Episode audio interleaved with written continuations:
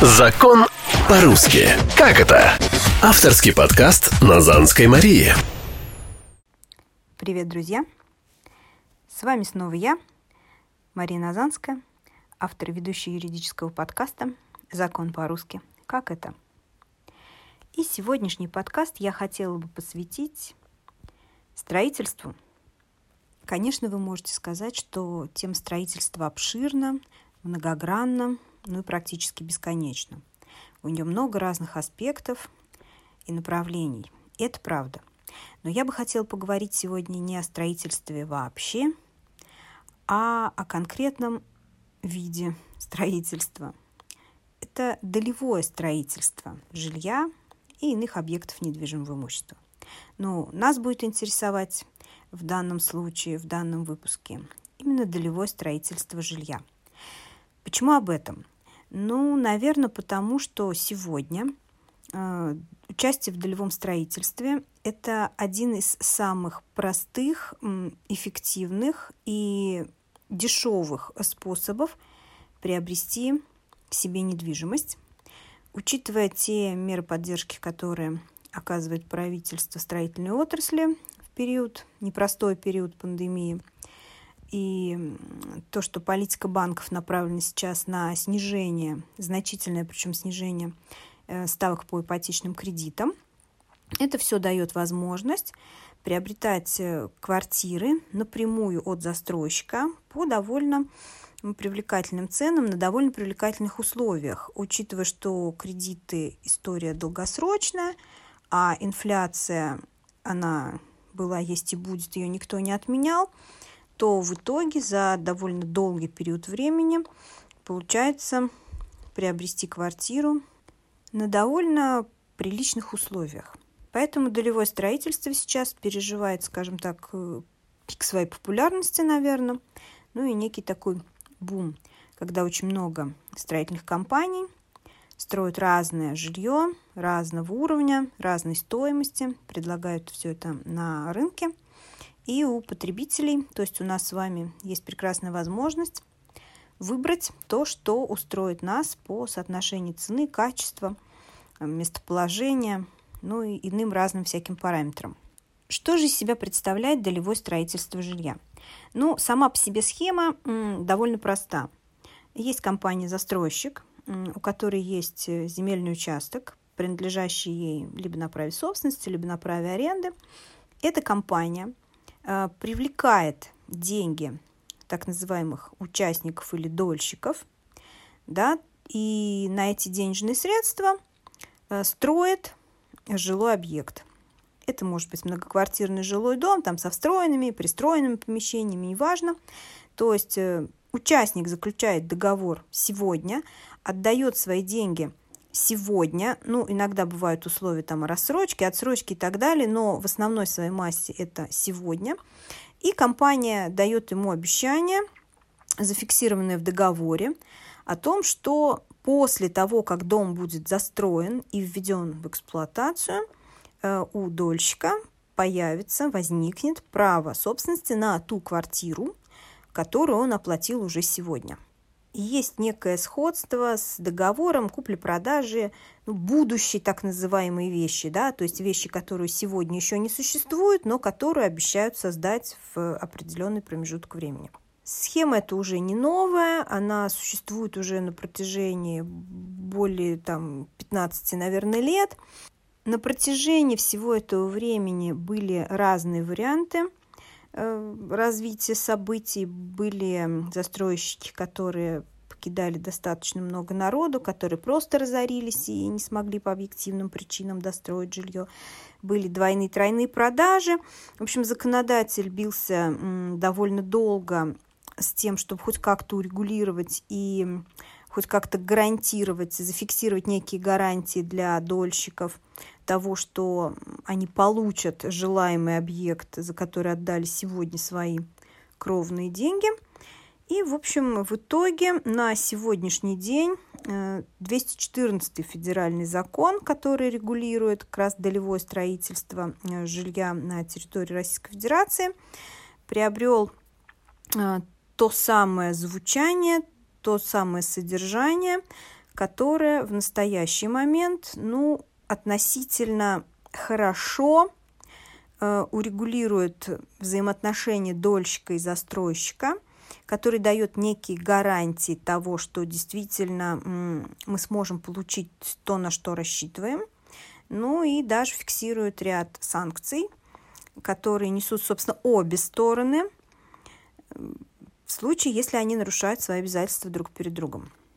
Сразу хочу сказать, что закон предъявляет достаточно жесткие требования к тем э, лицам, к тем субъектам, которые имеют право быть застройщиками и имеют право привлекать деньги дольщиков на долевое строительство. Поэтому до настоящего времени э, существуют и используются в разных регионах страны различные схемы, по которым так называемые квазизастройщики, да, лица, которые очень хотят строить, но не попадают под, не соответствуют требованиям, э, привлекают денежные средства. Всех вас призываю быть крайне аккуратными осторожными. Если вам предложат вдруг заключить э, договор какого-то займа или предварительный договор купли-продажи, как любят это часто делать, или это будет некий инвестиционный договор, то есть названия вообще могут быть какими угодно, по которому э, страна обязуется вам потом когда-нибудь э, что-то там передать, нужно в первую очередь очень внимательно смотреть на содержание этого договора. Э, потому что все, что не является договором долевого участия в строительстве, не несет потом для вас никаких э, гарантий, и никто не сможет вам потом гарантировать то, что вы получите, то, за что заплатили свои деньги. На сегодняшний день в законе четко сформулировано положение о том, что единственный легальный способ привлечь денежные средства дольщиков для застройщика – это договор долевого участия в строительстве жилья этот договор подлежит обязательной государственной регистрации. Таким образом, эм, никто не сможет продать эм, объект, приобретенный вами по договору долевого участия в строительстве, второй, третий, пятый, десятый раз. Э, еще один момент э, положительный от регистрации такого договора. У вас есть подтвержденное государством да, обязательство застройщика передать вам это жилье. А учитывая, что с э, регистрацией данного договора одновременно регистрируется еще и право залога на земельный участок, на котором идет строительство, то есть э, права требования дольщиков, они уже на этом моменте, на этом этапе уже приобретают некие гарантии. Как же отличить договор участия в долевом строительстве от любых других договоров, которые не являются таковыми, но могут быть предложены вам в качестве основания для получения недобросовестными, так сказать, застройщиками денежных средств для того, чтобы не стать жертвой таких мошенников. Ну, во-первых, эм, второй стороной такого договора всегда является хозяйственное общество не индивидуальный предприниматель, не гражданин Российской Федерации или еще лучше какой-то другой страны.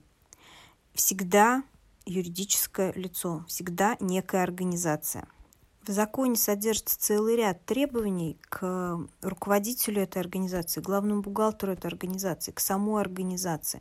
И на этапе получения заключения о соответствии идет проверка данной организации по всем критериям, которые установлены федеральным законом. И только в том случае, если специализированный орган э, при проверке установит, что общество соответствует всем требованиям закона, он даст так называемое заключение о соответствии, при наличии которого уже общество может размещать проектную декларацию, но об этом я скажу чуть позже, и привлекать, соответственно, деньги участников или дольщиков, как их называют э, в обиходе. Поэтому если гражданин э, Иванов Иван Иванович э, предлагает вам заключить некий договор – о том, что он когда-нибудь построит э, жилой дом и продаст долю в этом доме вам, Ребят, прошу вас не подписывайтесь под такими условиями, потому что гарантии того, что Иван Иванович это сделает, нет никаких. А вот гарантии того, что вы можете потерять свои денежные средства, и никто вам потом их не возместит, вот такие гарантии, в общем, вполне себе могут быть. А, скажем так, законодатель предусмотрел даже ответственность за неправомерное а, привлечение денежных средств – Э, вплоть до уголовной. Но это скорее для того, чтобы остановить некоторых наших сограждан от необдуманных поступков, а не для того, чтобы гарантировать нашим участникам – то, что они смогут вернуть свои деньги, потому что уголовное преследование, это, конечно, прекрасно, но денежные средства, вложенные в недостроенные объекты, которые чаще всего строятся по таким схемам, по той простой причине, что э, строить в соответствии с федеральными законами очень сложно, дорого, потому что требуется огромный объем технической документации, экспертизы и все прочее, а это, опять же, денежные средства. И есть вполне приличное количество людей, которые хотят сэкономить на этом, строят вот по разным серым схемам, но время, когда все это было и достаточно легко обходилось и узаканивалось, оно, в общем-то, давно прошло, хотя до настоящего времени умудряются некоторые отдельные товарищи еще работать по вот таким непонятным, невнятным схемам. Значит, кроме того, что вторая сторона договора долевого участия в строительстве, как его называют в простонародье ДДУ, э, это юридическое лицо, это компания. А законодатель буквально в прошлом году ввел еще одно требование. В наименовании такого общества или такой компании должны содержаться словосочетание «специализированный застройщик». То есть э, гражданин, заключая договор, уже сразу видит один из критериев в том, что это юридическое лицо, и в его названии есть словосочетание специализированный застройщик. То есть э, это уже как бы маячок того, что да, наверное, здесь, ну, вероятнее всего, все хорошо. Но не будем торопиться делать выводы. Э, у нас с вами есть еще один прекрасный способ проверить, а, насколько все хорошо с данным объектом, с данным застройщиком. Э, на законодательном уровне закреплено обязательство, точнее обязанность застройщика раскрывать информацию о себе, о своем проекте строительства, об объекте, который он строит на официальном портале. Есть эм, так, называемый, так называемая платформа «Наш дом РФ». Э, в любом поисковике обычными русскими буквами можно набрать «Наш дом РФ».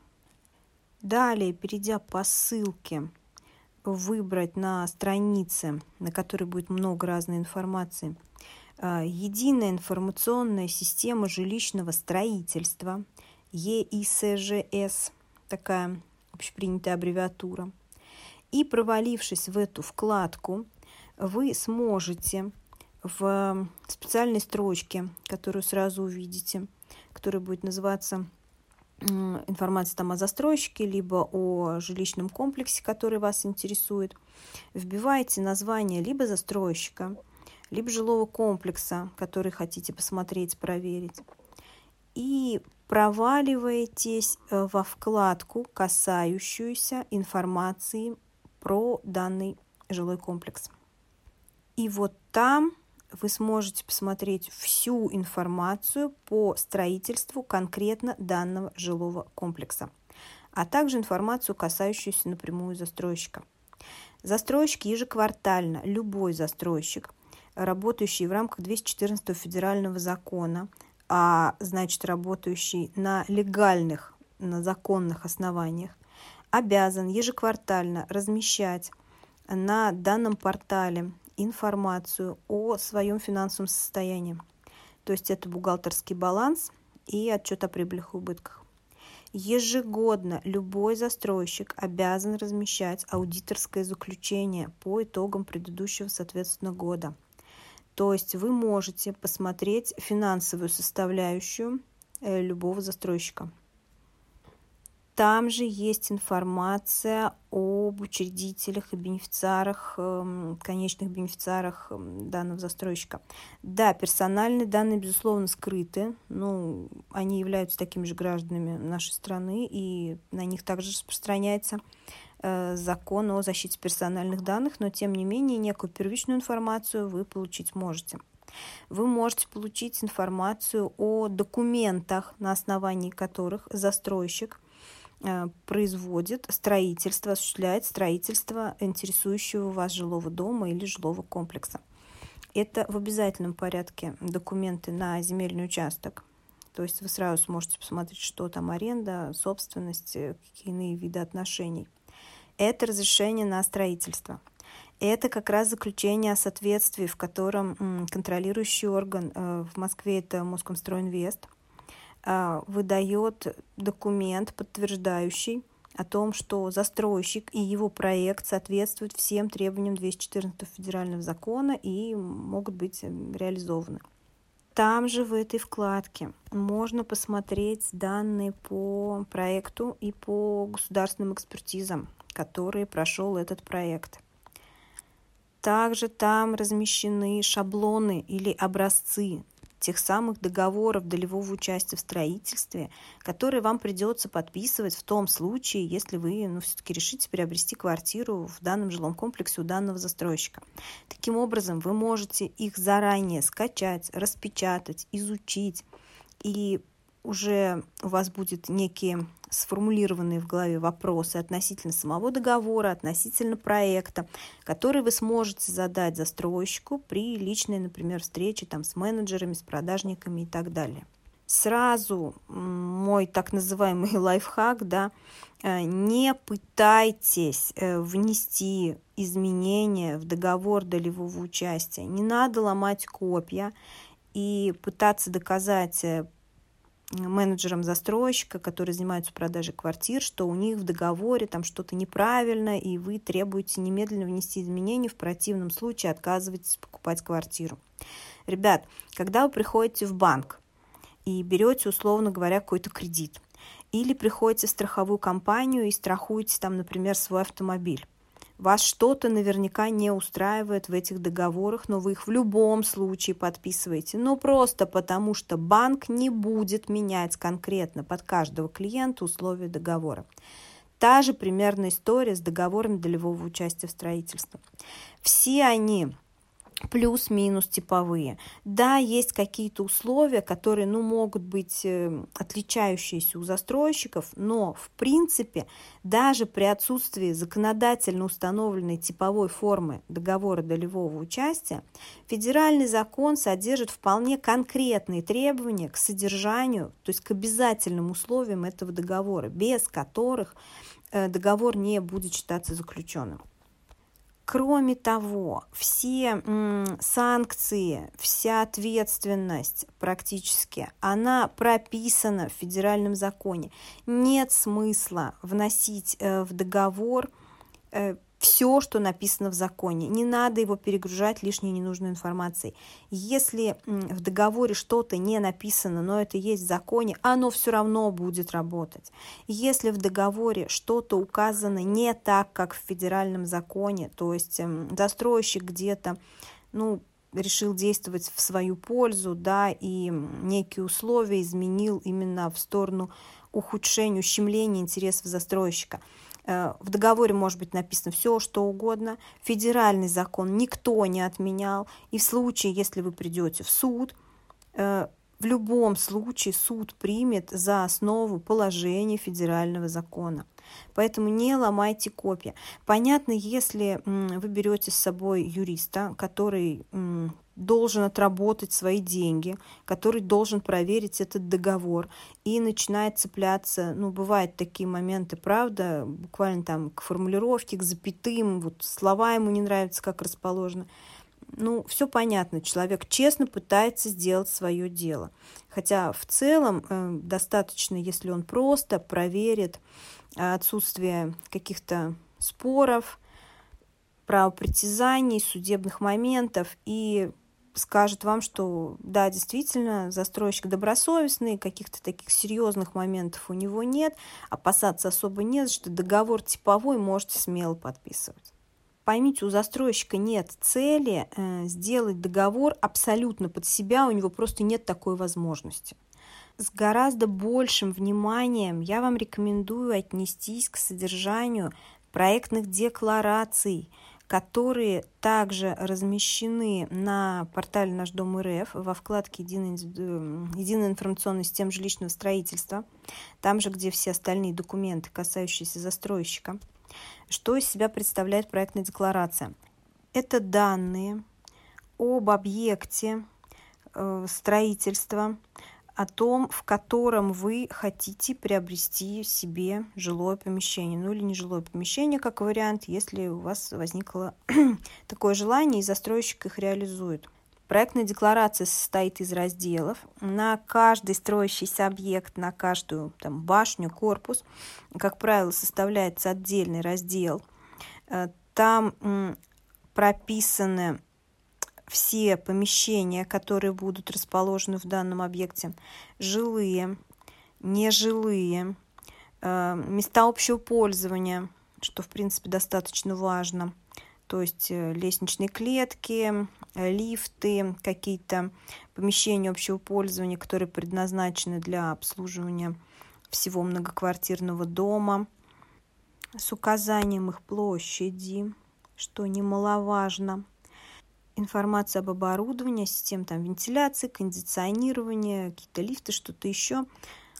Вся инженерная инфраструктура дома в целом, соотношение площадей жилых и нежилых в данном объекте. Кроме того, там содержится, ну это в первоначальных разделах, информация о застройщике, как я уже говорила, о том, кто является учредителями, бенефициарами, какой финансовый результат по итогам квартала, о количестве заключенных договоров долевого участия по каждому объекту. Э, кроме того, значит, содержится информация о способе обеспечения обязательств застройщика. Э, на сегодняшний день э, способов обеспечения обязательств застройщика, то есть те, то, что гарантирует дольщикам получить в итоге введенный в эксплуатацию объект. Их два. Это либо наличие заключенных договоров эскроу, так называемое проектное финансирование, но о нем будем говорить позже, либо это отчисление в Фонд защиты прав граждан, э, когда с каждого заключенного договора долевого участия в специальный фонд отчисляется 1,2% от цены договора. Так вот, о том, каким способом в данном случае обеспечиваются обязательства застройщика перед вами, об этом тоже можно посмотреть в проектной декларации. В проектной декларации отражены э, все данные по разрешению строительства, по документам на земельный участок, э, отражена информация обо всех организациях, которые участвовали в э, проектировании данного объекта, о тех организациях, которые проводили экспертизу проектной документации данного объекта, государственного или негосударственного. Э, также отражена информация о наличии либо отсутствии, соответственно, банковских кредитов и обязательств застройщика перед банками. То есть проектная декларация – это тот самый документ, который застройщик до заключения первого договора долевого участия вообще с кем бы то ни было размещает на этом портале.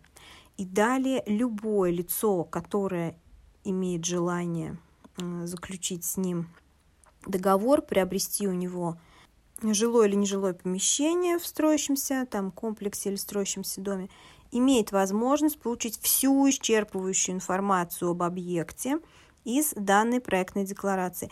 Еще раз повторюсь, проектная декларация обновляется ежемесячно. Вся информация в ней должна быть актуальна. За этим очень эм, тщательно следит э, контролирующий орган. И в случае, если информация размещается либо с нарушением сроков, либо она является недостоверной, неполной, За это застройщиков очень сильно штрафуют. Поэтому те застройщики, которые работают в соответствии с 214 федеральным законом, которые раскрывают информацию о себе в полном объеме, вот именно с этими застройщиками ну, можно заключать договор долевого участия. Это имеет хоть какие-то гарантии того, что все у вас закончится благополучно. Что касается самого договора долевого участия в строительстве, как я уже сказала, нет единой установленной федеральным законом типовой какой-то формы, но закон устанавливает вполне понятный набор существенных условий, без э, которых, без согласования которых данный договор не будет считаться заключенным. Одним из главных условий является описание подлежащего передаче объекта.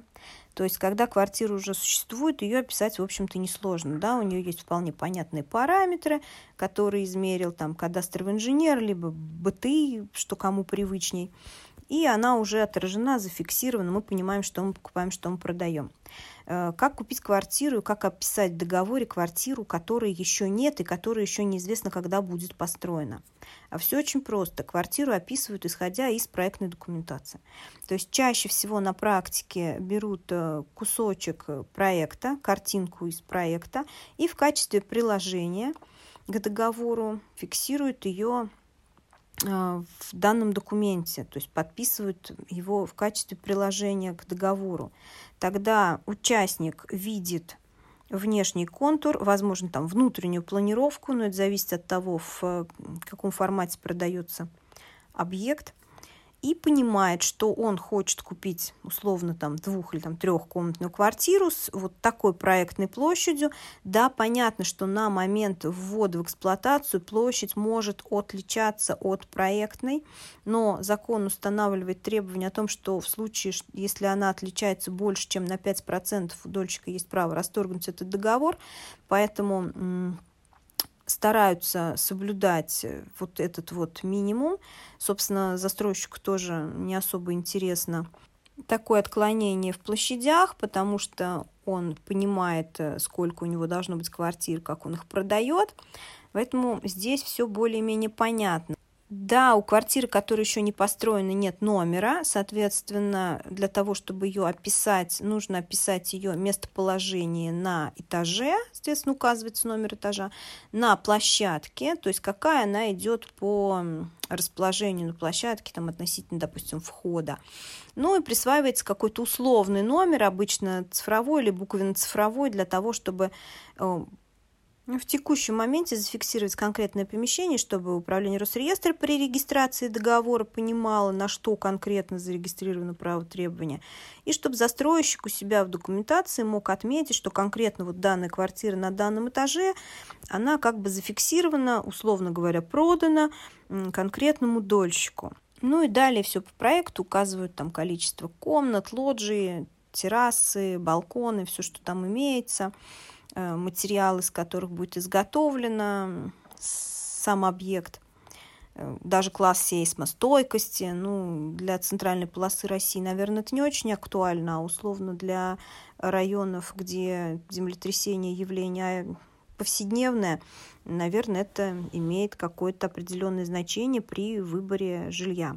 Следующее существенное условие, необходимое условие договора долевого участия – это срок.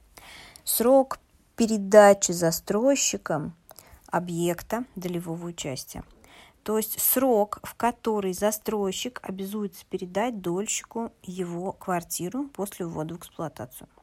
Согласитесь, после описания объекта это один из самых важных э, факторов, да, одно из самых важных условий договора, потому что не все готовы ждать десятилетиями, когда квартира достроится. Э, все мы, приобретая жилье в строящемся доме, ну, планируем свою жизнь на определенный промежуток времени, да, и как бы хотим э, въехать в него как можно быстрее, а если учесть, что очень многие, ну, наверное, более там, 50-60% приобретают такое жилье в ипотеку, то, соответственно, платить ипотечный кредит и не использовать жилое помещение, да, ждать, когда вам его передадут, ну, как-то не очень, наверное, весело, поэтому понятно, что срок хочется максимально быстрый, максимально короткий, ну или, по крайней мере, максимально понятный, чтобы иметь возможность там рассчитать каким-то образом э, свои возможности. Передача квартир дольщику осуществляется всегда после ввода в эксплуатацию. Э, однозначно в срок не позднее, чем тот, который предусмотрен в договоре. И что еще интересно, предусмотрел законодатель э, в своем законе, он прописал, что досрочная передача возможна только в том случае, если об этом указано в договоре. Каким образом может быть установлен срок? Ну, на практике чаще всего это происходит э, в двух вариантах. Либо устанавливается конкретная предельная дата, то есть не позднее, например, там 31 декабря там, 2020 года – и понимаем, что до этого срока застройщик обязан передать э, жилое помещение, ну, естественно, после ввода в эксплуатацию дольщику, да, за пределами этого срока у дольщика есть возможности взыскать некие денежные средства за нарушение застройщиком срока передачи объекта. И второй вариант, чаще, чаще на практике, это когда застройщик указывает примерный срок ввода объекта в эксплуатацию. И далее пишет, что передача объекта будет осуществлена в течение такого-то количества, там, например, месяцев с момента ввода.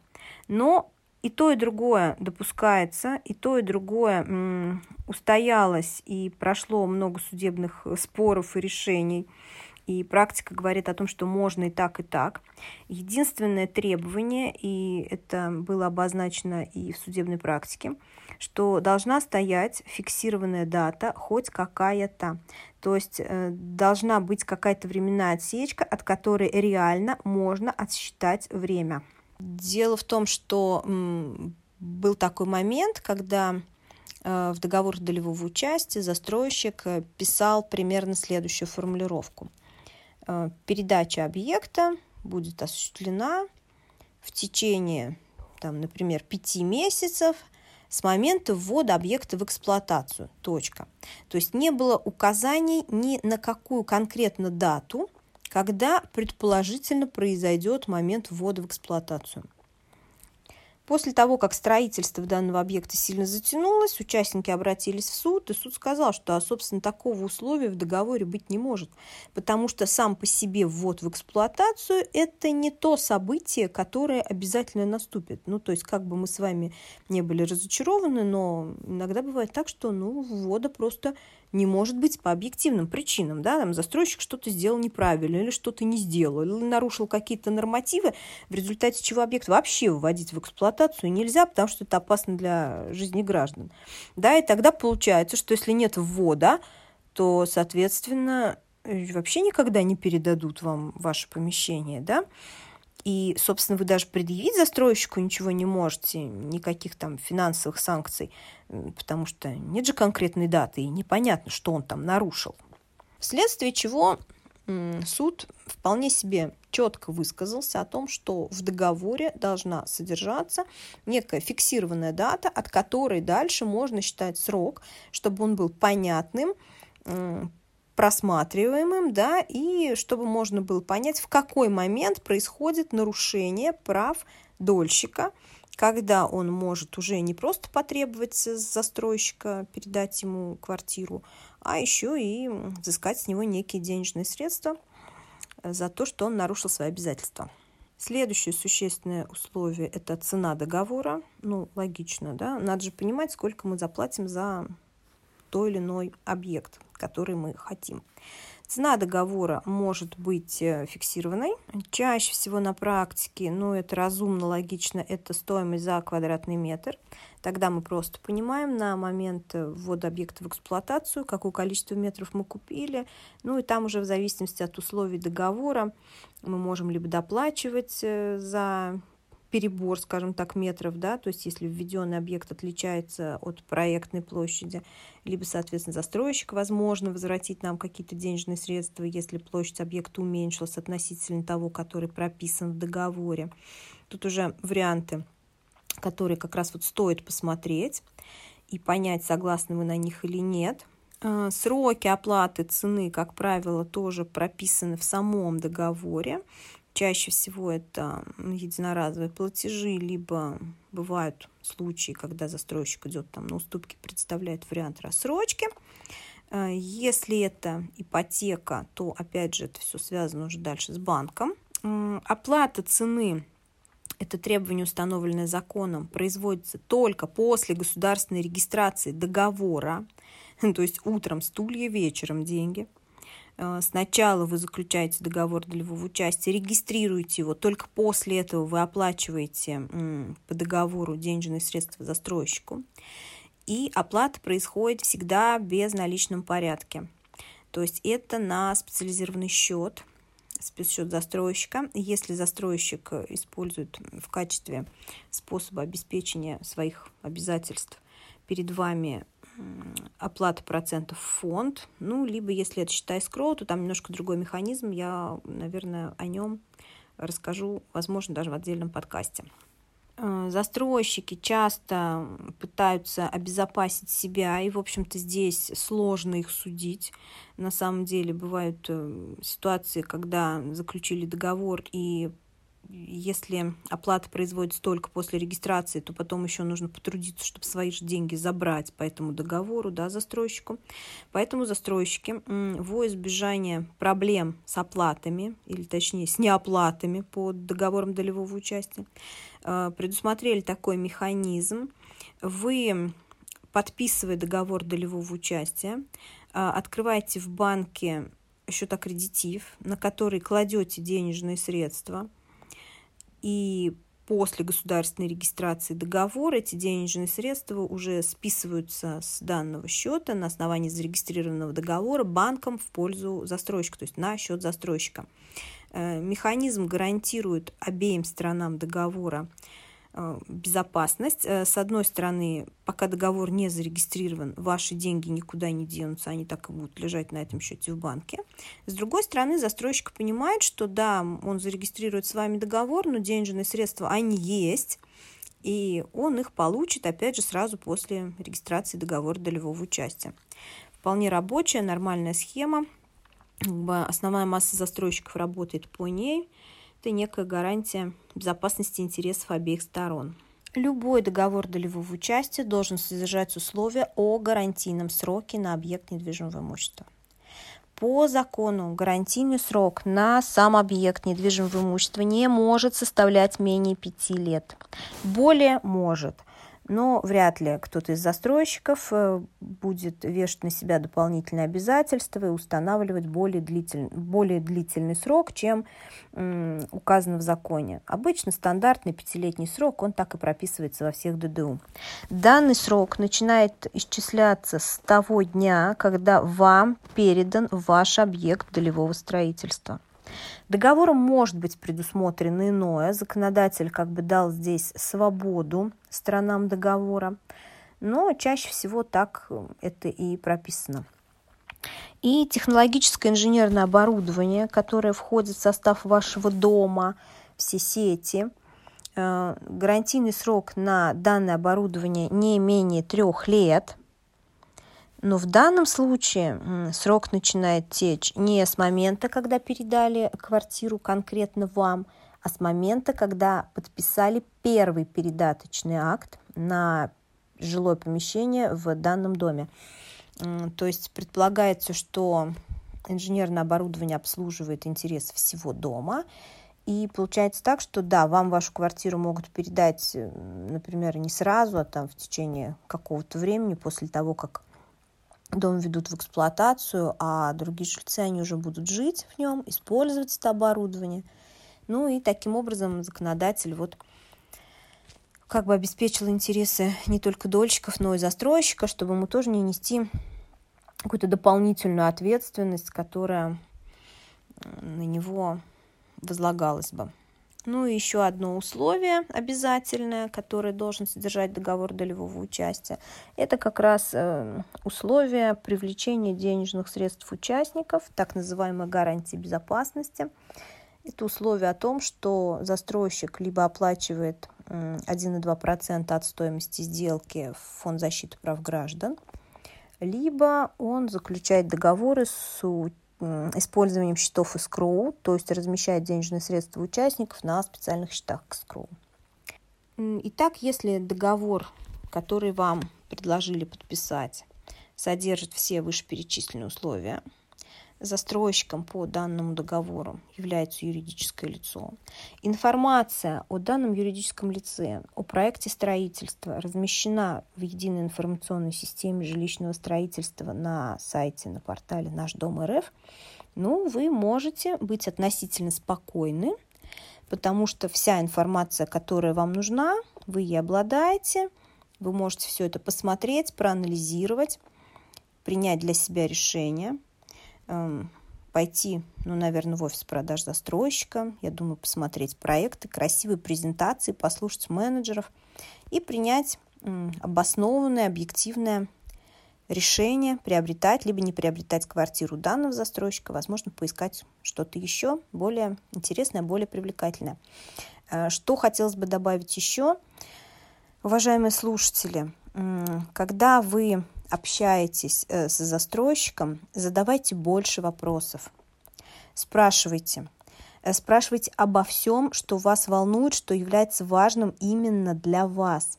Потому что все мы люди, все мы разные, у каждого свои приоритеты, э, какие-то свои важные моменты, которые другие могут просто не заметить, не обратить внимания, которые другим могут быть вообще неинтересны и абсолютно не важны.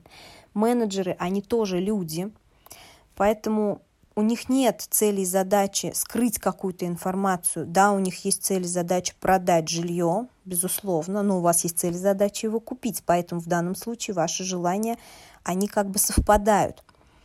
Э, чем больше вы будете задавать вопросов, тем более подробно вам будут рассказывать о тех моментах, которые волнуют именно вас. И тем меньше оснований разочароваться потом будет у вас. Не стесняйтесь. В данном случае застройщики, они не враги. Они просто хотят сделать вашу жизнь лучше, возможно, построив для вас квартиру вашей мечты. В следующем выпуске подкаста я подробно расскажу об ответственности застройщика перед дольщиками и об ответственности дольщиков перед застройщиком за нарушение своих обязательств по договору. Приведу примеры интересных судебных решений, э, сделаю какие-то акценты на те моменты, на которые упустила здесь. Наверное, подробно поговорим о договоре долевого участия с использованием счетов escrow, что это такое, чем это выгодно для дольщика, чем это выгодно для застройщика, потому что на эту схему э, в ближайшем обозримом будущем перейдут все застройщики. И история с договором долевого участия, она будет э, немножко другая, но тем не менее она будет. Ну и, возможно, еще какие-то интересные моменты, может быть, казусы, может быть, что-то из практики – в общем, думаю, что второй части подкаста, посвященной договору долевого участия в строительстве, быть. Если у вас есть какие-то конкретные вопросы, какие-то пожелания, может быть, эм, какие-то отдельные аспекты, которые интересуют вас в разделе данной темы, я прошу вас написать об этом мне в директ Инстаграм Мария Назанская. И я непременно учту их при записи следующего выпуска. Я думаю, это будет интересно мне, полезно вам. И, возможно, окажется важным для огромного количества людей, которые эм, собираются покупать недвижимость по такому договору, или думают, или уже находятся в стадии приобретения, и они смогут каким-то образом скорректировать свои ситуации. Благодарю вас за то, что были со мной. До новых встреч. Пока-пока. Закон по-русски. Как это? Авторский подкаст Назанской Марии.